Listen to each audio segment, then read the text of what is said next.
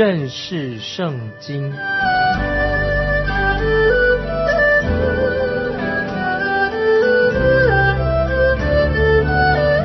认识上帝的话，把上帝的话带到全世界。本节目是由认识圣经机构和环球广播电台联合制作，欢迎收听。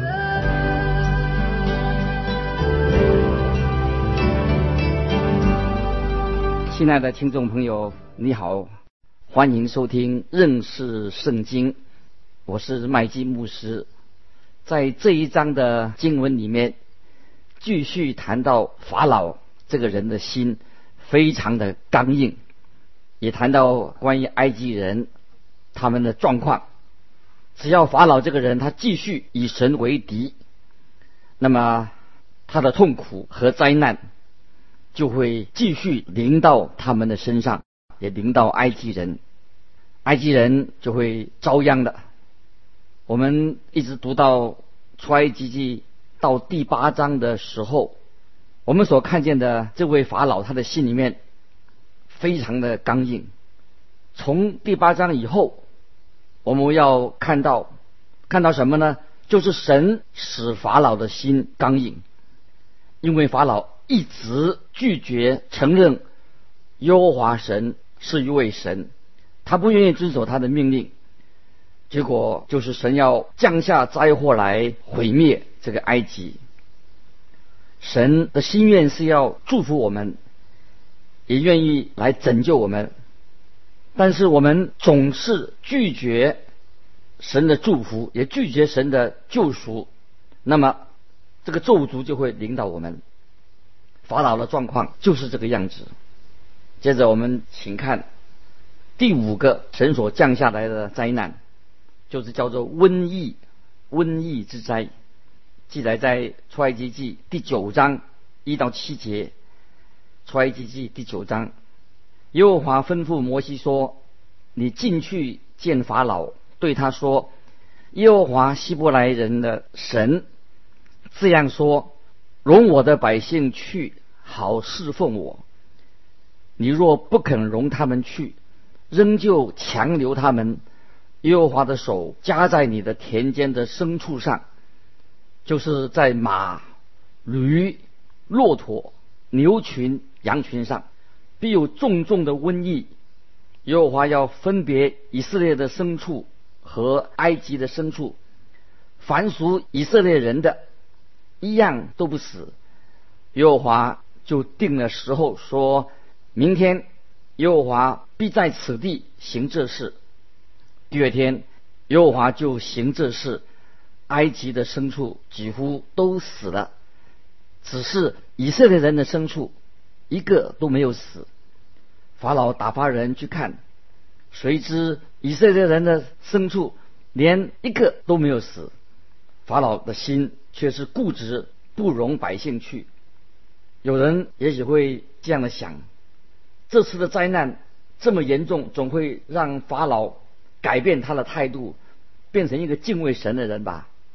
而且他会愿意让以色列人离开埃及。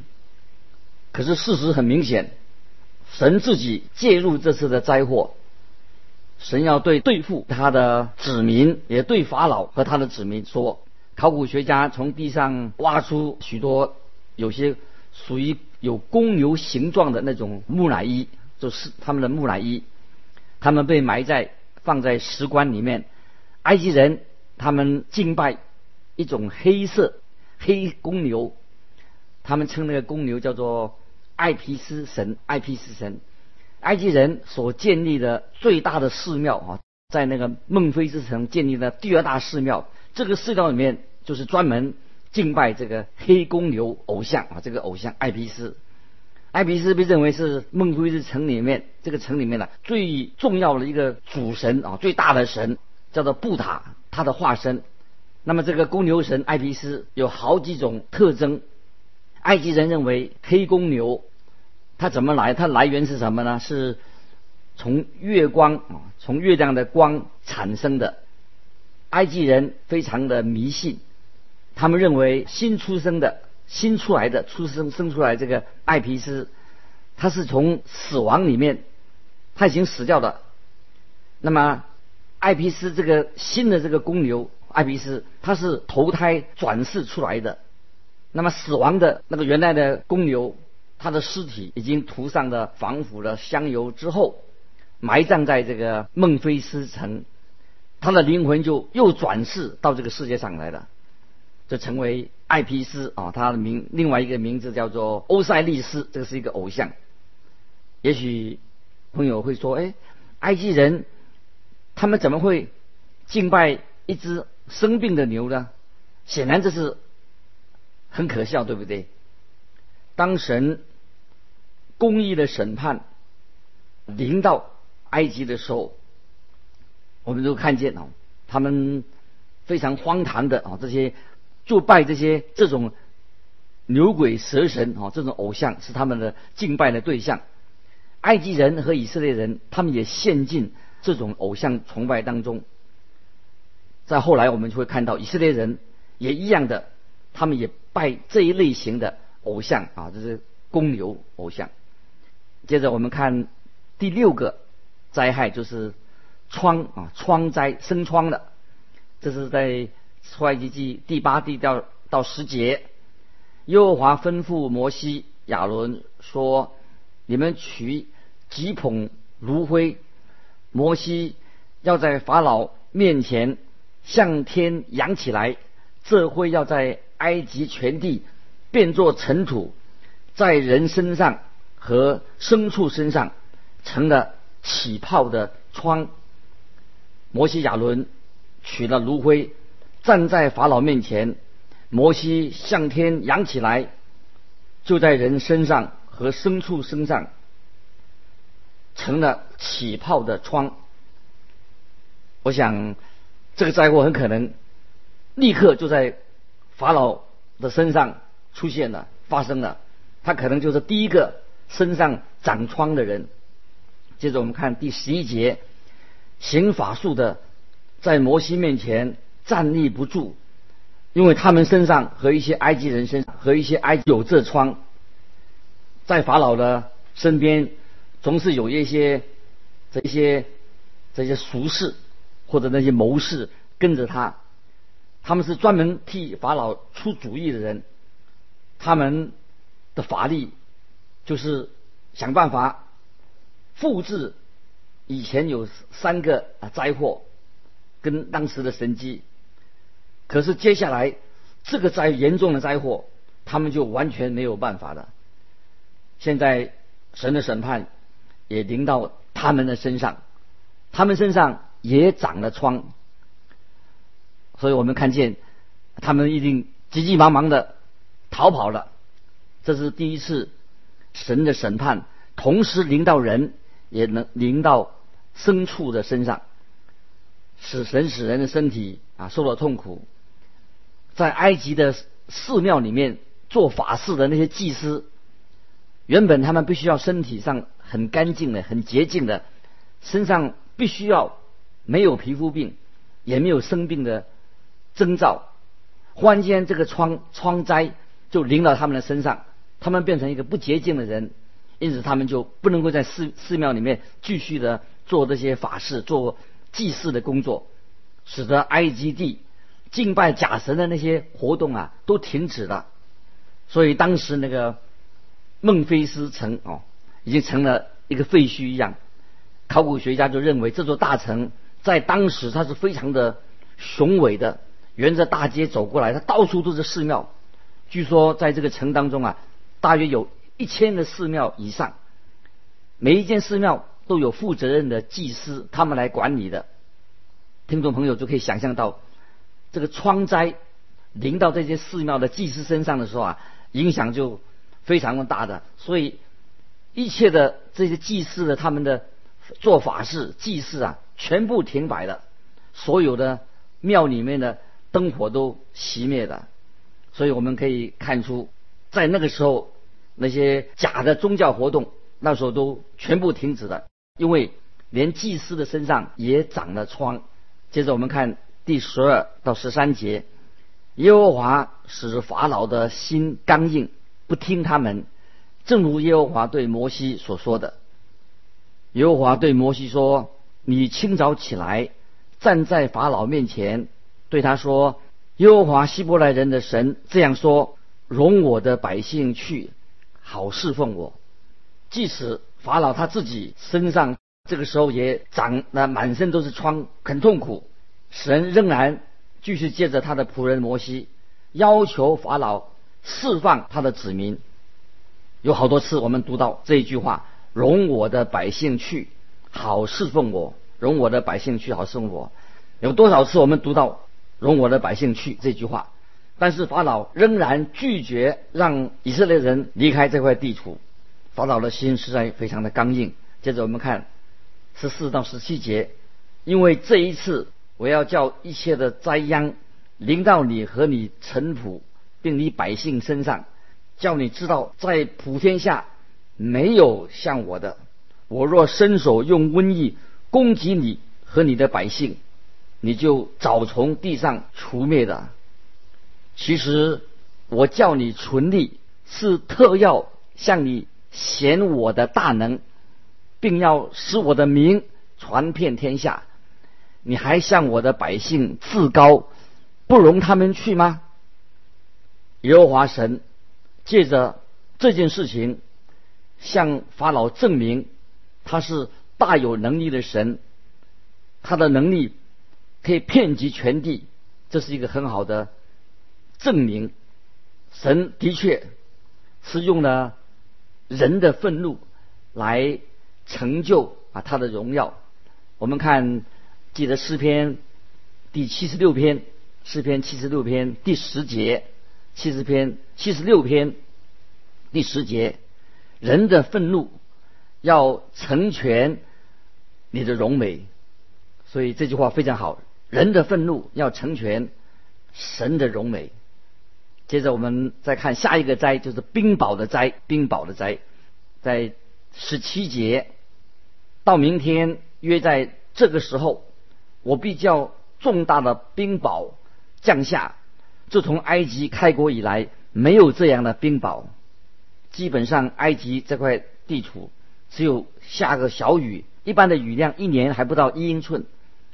这时候，神告诉他们，他们的这块地，他们的国家将会降下雨来，但是这种雨是他们不想要的冰雹，下冰雹。接着我们看十九到二十节，现在你们要打发人，把你们的牲畜和你。田间一切所有的吹进来，凡在田间不收回家的，无论是人是牲畜，冰雹必降在他们身上，他们就必死。法老的臣仆中惧怕耶和华这话的，便叫他的奴仆和牲畜跑进家来。他们要做决定，愿意或者不愿意相信。这个耶和华神所说的话呢？神这样说：“你和你的牲畜都要进到屋内。”许多人的回答，也就是说，他不相信神的话，结果他们就遭受到冰雹的审判，遭受了神的审判，得到痛苦。神也给他们了另外一个机会，信或者不信，他们可以自己做一个选择。同样的，今天也适用我们在我们的身上。我们也可以今天在神面前做一个选择，接受还是不接受。接着我们看二十一节，但那不把耶和华的话，这话放在心上的，就将他的奴仆和牲畜留在田里面。这个灾祸，主要的灾祸是要攻击对付埃及的一个假神啊，一个假神啊，它叫做。伊西斯，她是一个女神，她是属于埃及的，叫做丰饶之神，一个女神，让土地能够很丰富，生产丰富。她又称为天上的天空的女神，伊西斯女神，她会也是有一个母牛啊，母牛母牛头的一个形象会出现。据说这个女神，她的掉眼泪的时候，她的眼泪落在。尼罗河中，是一个传说。她的眼泪落在尼罗河中，河水就会因此泛滥成灾。但是同时，她的眼泪泛滥成灾之后，就滋润了这块土地。在埃及，伊西斯这个女神是相当人家所他们所敬拜的一个偶像。那冰雹的灾祸，这个灾祸是什么？就是针对这一位女神。这里有一个重点，我们要注意，我们要留意，这个灾祸同时的也影响到人啊，跟牲畜啊，人跟牲畜都受到这个冰雹的灾害。接着我们看二十二节到二十五节，耶和华对摩西说：“你向天伸杖，使埃及遍地的人身上和牲畜身上，并田间。”各样菜蔬上都有冰雹，摩西向天伸杖，耶和华就打雷下雹，有火闪到地上，耶和华下雹在埃及地上。那时雹啊，这冰雹与火掺杂，甚是厉害。自从埃及成国以来，遍地没有这样的，在埃及遍地。雹击打了田间所有的人和牲畜，并一切的菜蔬，又打坏了田间一切的树木。对于那些不信神、不信耶和华神的人，他们也没有寻求神的保护。在当年，神给埃及人怎么样的信息，已经告诉他们了。今天，神也照样把他的信息带给我们现代的人。这种信息是什么呢？就是神的审判终于会来到，很快的会来到。如果人继续照样现在的生活，我行我素，不管这些事情，就好像认为说什么事情都不会发生的，这样的人，也许就是一个非常愚昧的人，他不接受啊神对他的警告，就像古时候挪亚的日子一样，他们认为耶稣基督。将来再来审判世界的时候，就会像挪亚那个时代一样，人吃喝嫁娶。就在那个时候，埃及人有许多人，他们也是不相信神会审判。他们因为自己的不信，所以他们就付上了重大的、惨重的一个代价。我们的神非常愿意我们信靠他、认识他。接着我们来看二十六、二十七节。唯独以色列人所住的歌山地没有冰雹。法老打发人招摩西亚伦来，对他们说：“这一次我犯罪了，耶和华是公义的，我和我的百姓是邪恶的。”这个时候，法老他第一次第一次承认他有罪了，而且说：“我和我的百姓是邪恶的，我犯罪了。”我们看第九章三十一节，那时麻和大麦被雹击打，因为大麦已经吐穗，麻也开了花，只是小麦和粗麦并没有被雹击打。接着我们看第三十二节，那经文就告诉我们，因为他们这些粗麦、小麦。还没有长成，但是麻跟大麦全被冰雹打到了东倒西歪，完全破坏的。这是神对于埃及人关于他们的食物跟他们所穿的衣服啊，神所做的审判。接着我们看第三十五节，法老的心刚硬，不容以色列人去，正如耶和华借着摩西所说的。我们看到神。降灾祸，攻击埃及人，目的是在哪里的？就是要唤醒他们，让他们从错误的迷信当中醒悟过来。这是神降灾祸的最主要的目的。法老他是埃及人的领导，很可惜，他的心并没有回转归向神，他依然是刚硬的，而且越来越刚硬。接着我们要将来会看到第八个灾祸，就是蝗灾、蝗虫的灾，要临到法老。我们这个时候会开始想，法老已经遇到这么多困难了，遇到这么多的灾祸了，到底到什等到什么时候，他才会愿意让以色列人离开埃及地呢？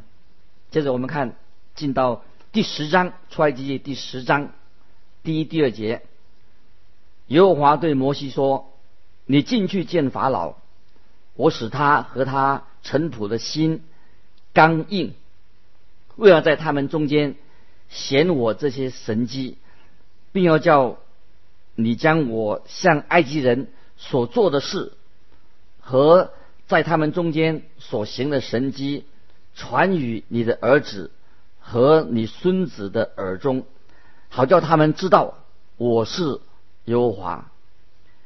神降下。这么多灾祸，其中有一个非常重要的理由，这个理由是什么呢？他就是要盼望，要显明，显明什么呢？显明法老他是一个不敬畏神的人，他不敬畏神，他不怕神，不敬畏神的人。其实神大可以不必接触到法老，不要跟他接触，神可以立刻。带领以色列民离开埃及地。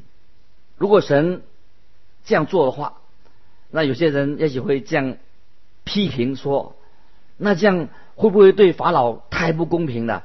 神应该是给法老一个机会，对不对？让法老自愿的让以色列人离开埃及。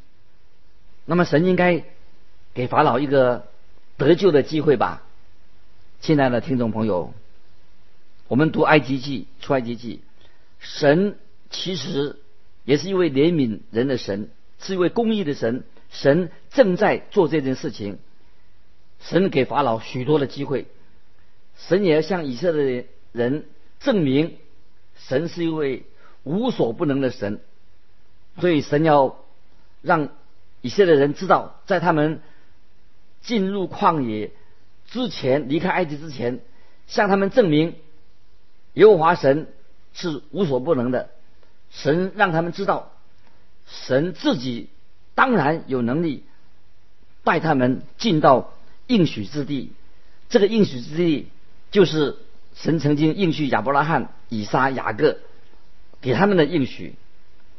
所以今天的以色列人，他们经过很多很多，他们都庆祝这个逾越节，从他们。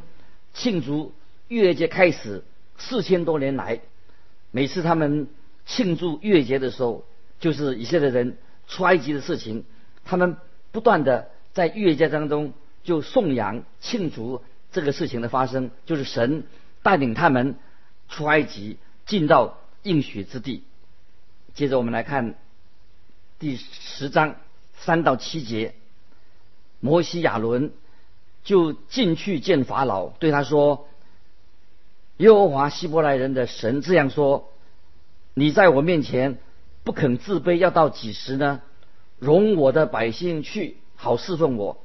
你若不肯容我的百姓去，明天我要使蝗虫进入你的境内，遍满地面，甚至看不见地，并且吃那冰雹所剩下的。”和田间所长的一切树木，你的宫殿和你种尘土的房屋，并一切埃及人的房屋，都要被蝗虫占满了。自从你祖宗和你祖宗的祖宗在世以来，直到今日，没有见过这样的灾。摩西就转身离开法老出去了。法老的臣仆对法老说：“这人。”为我们的网罗要到几时呢？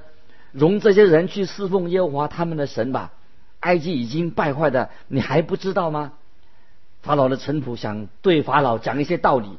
你难道不知道埃及已经快要被毁坏了吗？你还要等多久才愿意答应他们的要求呢？让他们走吧。再一次，他们又摩西亚伦又被召见到法老的面前。这个我们看第八到十节。于是摩西亚伦被召回来见法老，法老对他们说：“你们去侍奉耶和华你们的神，但那要去的是谁呢？